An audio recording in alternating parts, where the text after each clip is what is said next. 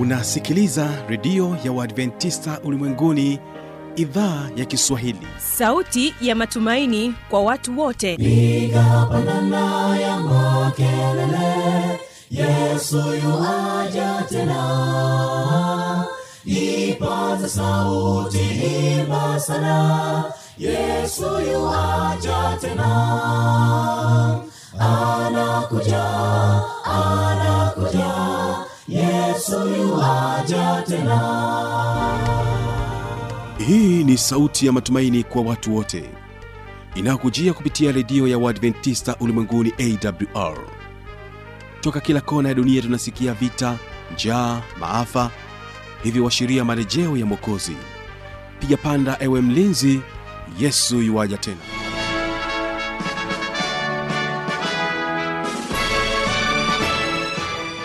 hujambo mpendwa msikilizaji wa idhaa ya kiswahili ya redio adventista ulimwenguni awr inayokutangazia kupitia masafa mafupi ya mita bendi 19 kutokea morogoro. Mpendwa msikilizaji napenda nikukumbushe tu ya kwamba unaweza kunipata kupitia morning star fm bila kusahau rock fm mtandao wetu ni www org. Ungana nami kibaga mwaipaja kama msimamizi wa matangazo hii leo na moja kwa moja msikilizaji katika kipindi cha kwanza ambacho ni kipindi cha muziki na namziki hapa tutakuwa naye fanuel mwanawatanda akija kwako na kwaya ya mwisenge na hii ni sehemu ya pili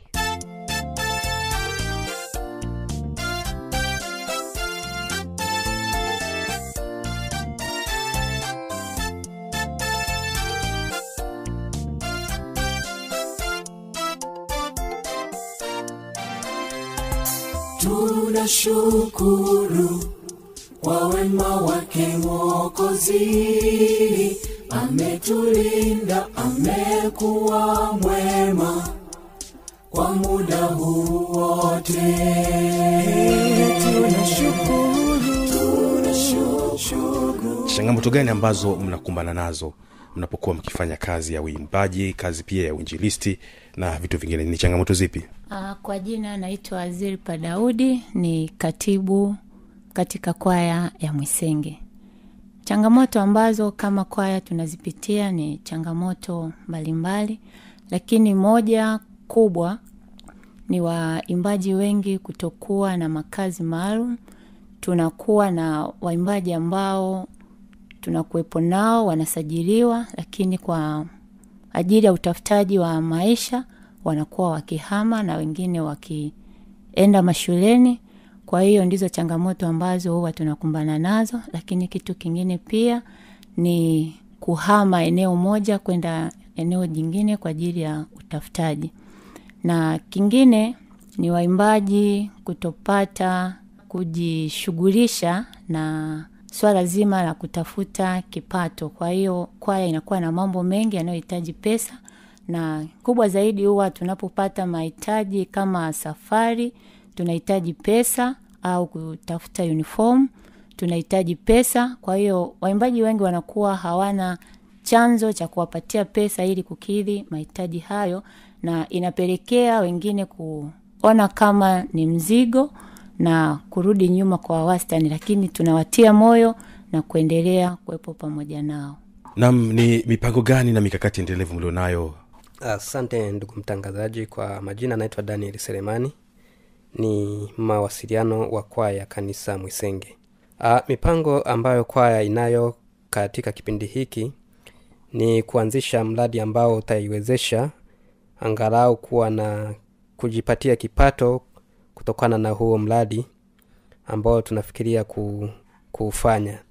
Mara nyingi kwaya inakuwa kama tegemezi kwamba michango inapotokea kila mtu ashike mfukoni mwake mwimbaji kama safari unahitajika kuchangia nauli. Kwa hiyo mwimbaji anapaswa aingie mfukoni mwake kwa ajili ya kuchangia nauli. Tumekuja na mpango wa kuanzisha mradi wa kwaya ambao utatuwezesha kutusaidia katika mambo hayo madogo madogo yanayohitaji fedha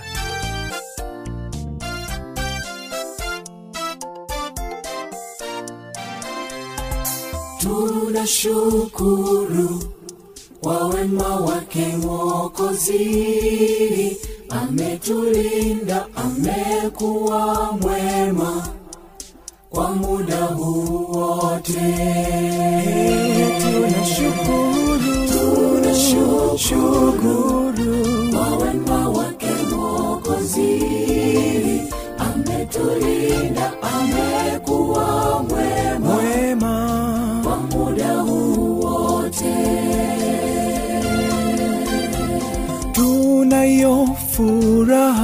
kwake bwana ametenda.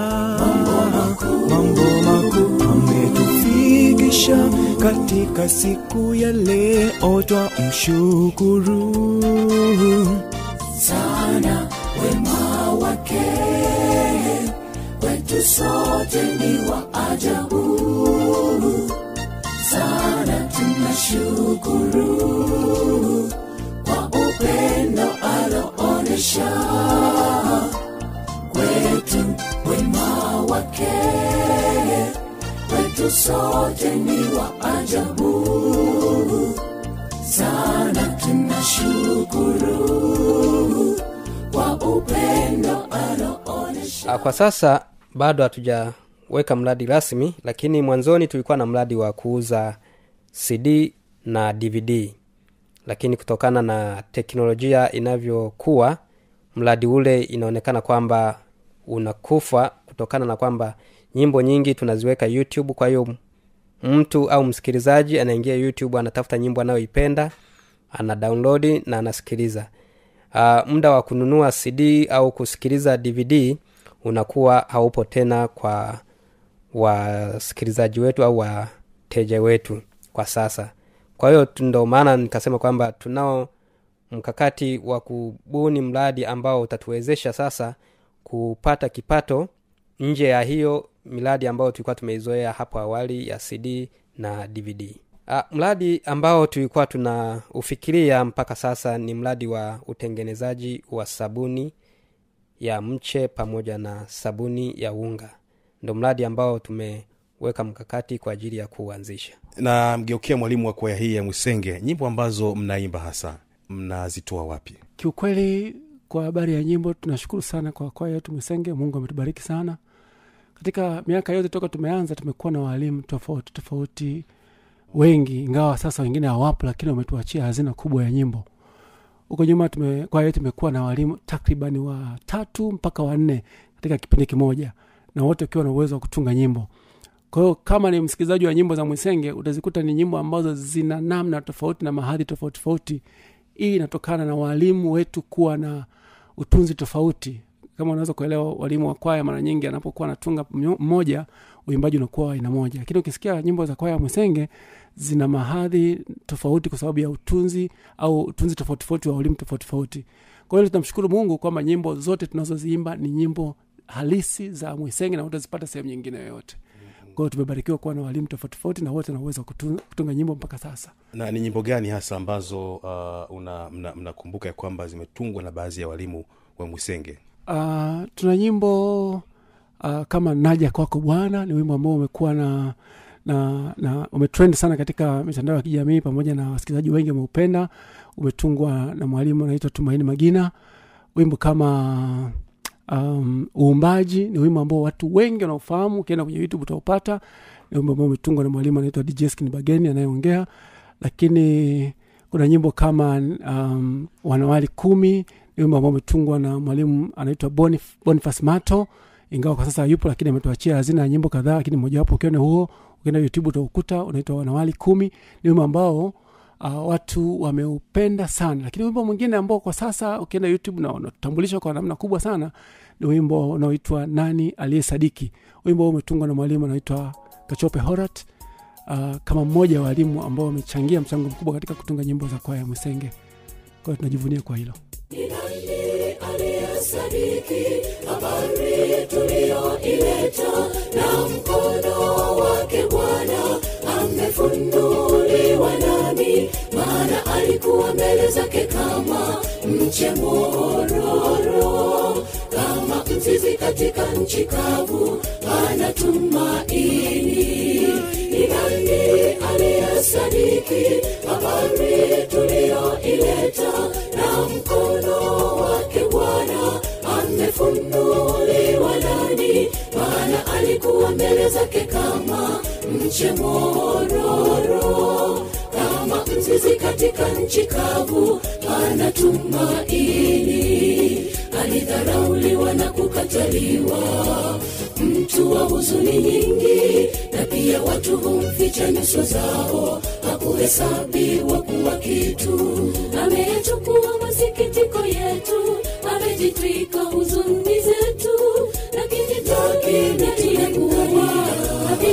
kuteswa naye mungu lakini takinatiekuwa apigwa na kuteswa naye mungu yani aliyesadiki. Habari tuliyoileta na mkono wake bwana amefunuliwa nani? Maana alikuwa mbele zake kama mche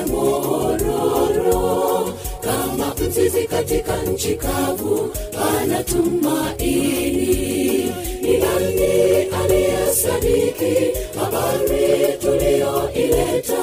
Na mkono wake bwana amefunuliwa nani? Maana alikuwa mbele zake kama mche mororo.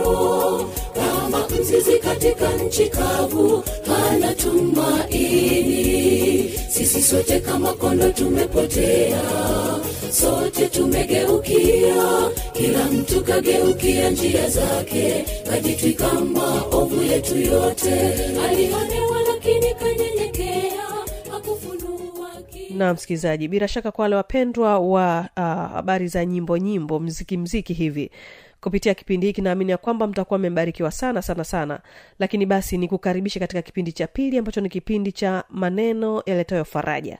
Hapa tutakuwa naye mwinjilisti laurent daniel ambapo atakuja kwako na mada unaosema mwanadamu katika maktaba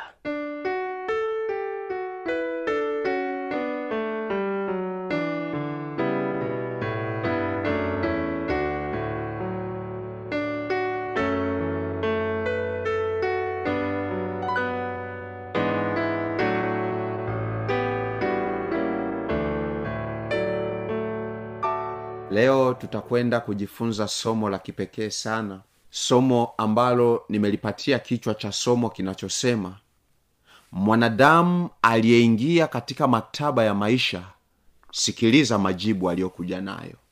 Yakusaidie hata wewe. Bwana yesu asifiwe sana. Leo tutakwenda kumtazama mtu ambaye huenda unamfahamu lakini hujawahi kuikaza akili yako kujifunza ma, kwa mapana zaidi ili kuweza kumfahamu mtu huyu lakini leo tutaenda kumwangalia kwa mapana japo hatutommaliza maana visa vyake ni vya ajabu sana.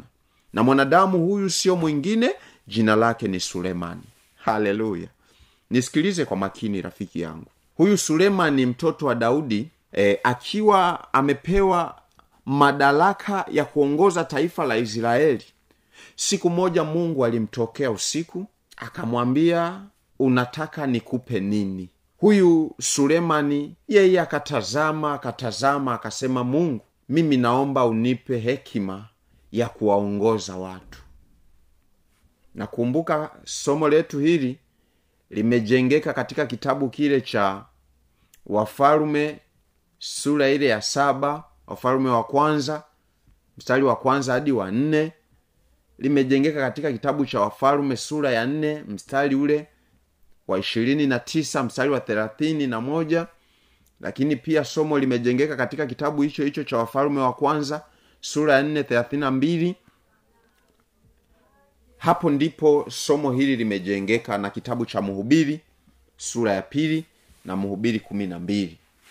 Sasa sulemani huyu siku moja bwana alipomtokea neno la bwana linasema mungu akamwambia nikupe nini? Biblia inasema mu, sulemani akasema nipe hekima ya kuwaongoza watu. Na umaarufu wa sulemani ndipo hapo ulipoanzia. Kila mmoja na mahali alipoanzia kumtambulisha kumtambulisha katika maisha mpaka akawa maarufu. Ndivyo ilivyokuwa na kwa sulemani.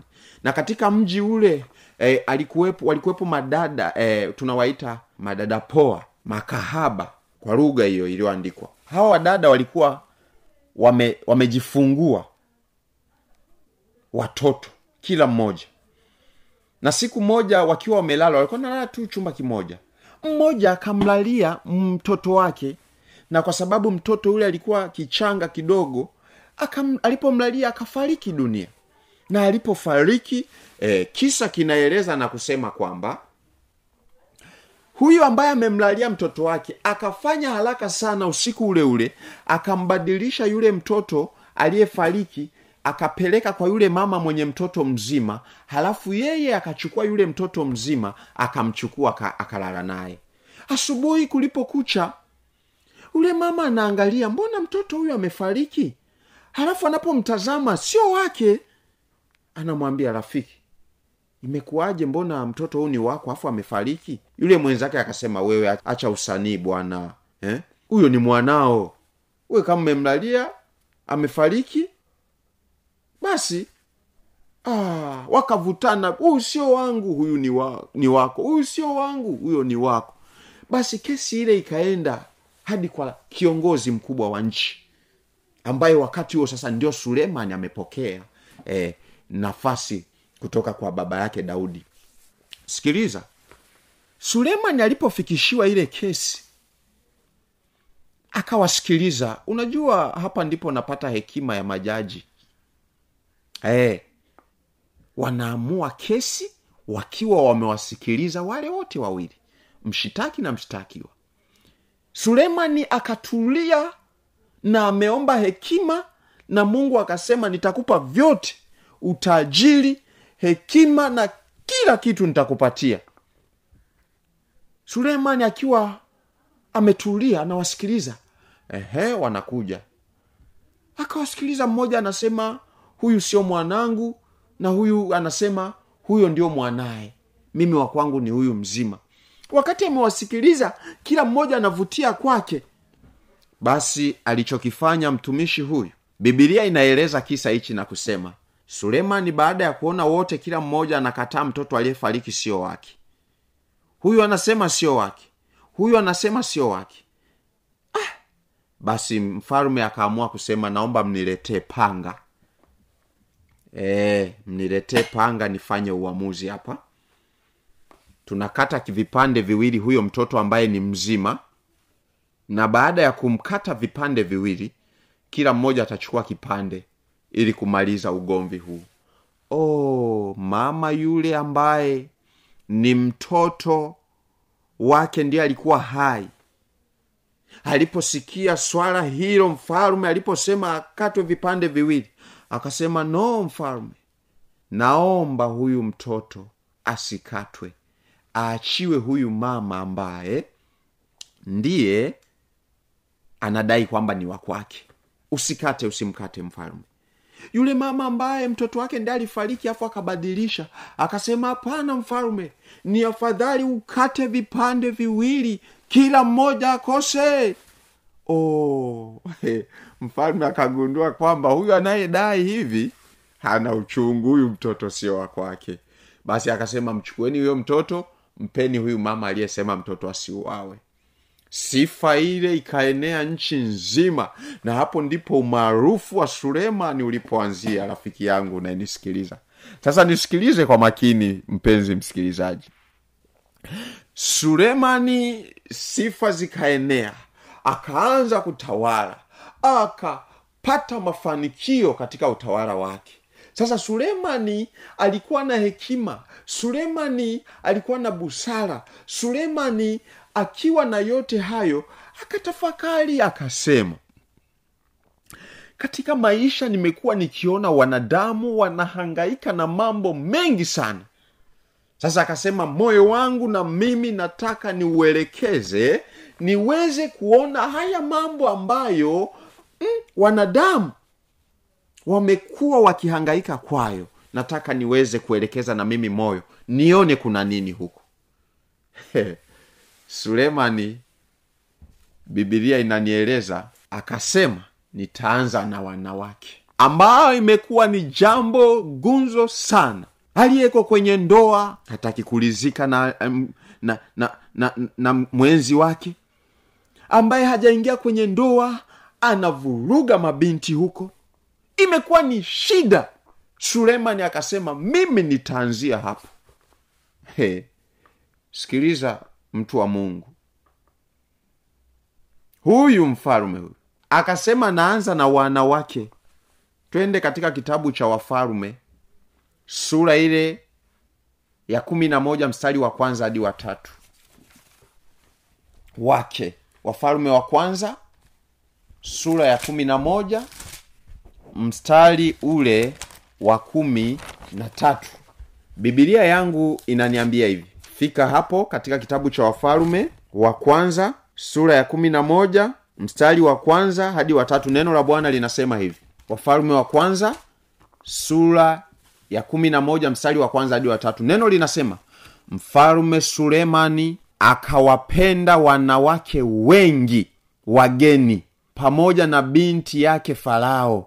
Wanawake wa, ma, wa moabi na waamoni na waedomi na wasidoni na wa waedomi na wa wasidoni na wa waedomi wahiti na wa mataifa bwana aliyowaambia wana wa israeli msiingie kwao wala msiingie kwe, wasiingie kwenu. Kwa kuwa ha, hakika wataigeuza mioyo yenu kuifuata miungu yao. Sulemani aka, akaambatana nao kwa kuwapenda akawa na wake mia saba binti za kifalme na masuria mia tano nao wakeze wakamgeuza moyo. Sikiliza. Wake mia saba binti za kifalme. Masuria mia tatu sio mia tano mia tatu. Mia saba jumlisha mia tatu. Ni ngapi? Buku. Sulemani yani kama ni binti wanawake ana mnene ana mwembamba ana mrefu ana mfupi mweupe maji ya kunde mzungu muhindi mwarabu akachanganya akaja hadi misiri akaoa akasema hapana. Wafupi akila rafiki sulemani huyu. Sasa kuna mtu ambaye amekwama eti kwa binti mmoja kimama kimoja. Wewe rafiki sulemani akasema mimi nataka wenye kutembea matambo makubwa. Nataka wanaotembea kidogo kidogo nataka wanaotembea wanene. Rafiki akajaribu yote hayo. Sulemani mrefu mfupi mnene mwembamba. Huyu sulemani mwenye uso mpana mso mwembamba. Kila aina ya mwanamke unayemfahamu mwenye tabasamu wa kununa. Yote hayo. Usulemani aliacha hoi akajaribu wote hao. Rafiki unayenisikia? Sulemani akaona mm, mbona sioni lolote hapa? Akaenda wa kwanza wa pili wa tatu wa nne wa tano wa sita. Yananishinda kuhesabu. Mia saba akafika bwana. Akasema mbona bado? Mia nane. Ah, mia nane na moja. Akafika elfu moja. Wanawake sulemani rafiki unanisikia? Sulemani anasema bado hakuona mahali ambapo moyo wake sasa ulisema imetosha. Akasema labda bado bado. Huyu huyu huyu aise. Akasema huenda watu mbona wanapenda kula? Ngoja nijaribu kwenye chakula sikiliza bibilia inavyosema huyu mwanaume aliyeingia kwenye maktaba. Kuna wengine chakula kimewafanya kugombana na marafiki majirani ndugu chakula. Sulemani akasema mimi nahitaji kuanza nijaribu chakula. Hapa kuna nini hapa?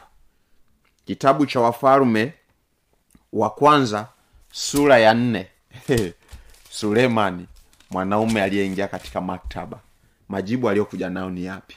Kitabu cha wafalume wa kwanza sura ya nne mstari wa ishirina mbili hadi ishirina tatu. Biblia inasema mstari wa ishirina mbili hadi ishirina tatu na vyakula vya sulemani vya siku moja vilikuwa kori thelathini za unga mzuri na kori stini za ngano. Narudia na vyakula vya sulemani vya siku moja vilikuwa koli thelathini. Koli ni pipa rafiki yani pipa thelathini. Za unga mzuri na koli sitini za ngano. Pipa sitini. Na ng'ombe kumi walionona. Ebwani na ng'ombe ishirini za malisho. Yani wa kawaida kawaida. Na kondoo mia pamoja na ayara hawa ni wanyama wa porini. Na paa na kurungu na, ko, na kuku walionona. Yaani sulemani rafiki yangu. Hivi umesikia chakula chake cha siku moja? Hivi unajua kuwalisha wanawake buku ni, ni mchezo? Akafanya sherehe yani acha mimi niburudishe. Nione hapa wanadamu wanapo yani inaferekia mpaka mtu anamkosea mungu. Kuna nini huku? Umesikia? Anasema ng'ombe kumi walionona. Mapipa mangapi umeambiwa ya chakula? We kwako unakula kironga pipa ngapi? Rafiki yani ukifika ikulu kwa sulemani. Hey, sulemani anasema hapo napo hakuona moyo kulizika. Sulemani hakuona moyo kulizika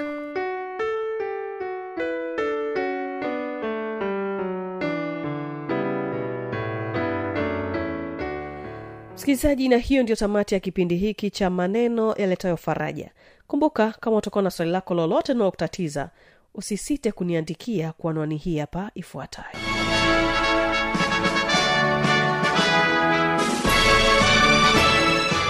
redio ya uadventista ulimwenguni awr sanduku la posta 172 morogoro tanzania. Anwani ya barua pepe ni kiswahili at awr rg namba ya mawasiliano simu ya kiganjadi 745 184882 ukiwa nje ya tanzania kumbuka kuanza na namba kiunganishi alama ya kujumlisha 255 unaweza kutoa maoni yako kwa njia ya facebook kwa jina la awr tanzania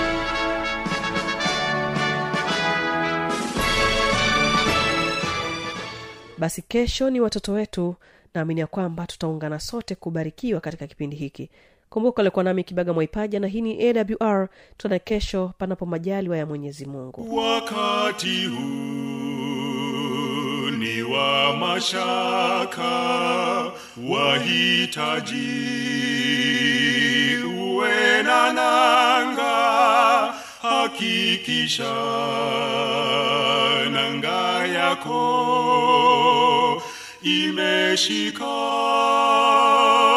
imara mwambani. Mwambani yesu ni yesu tu.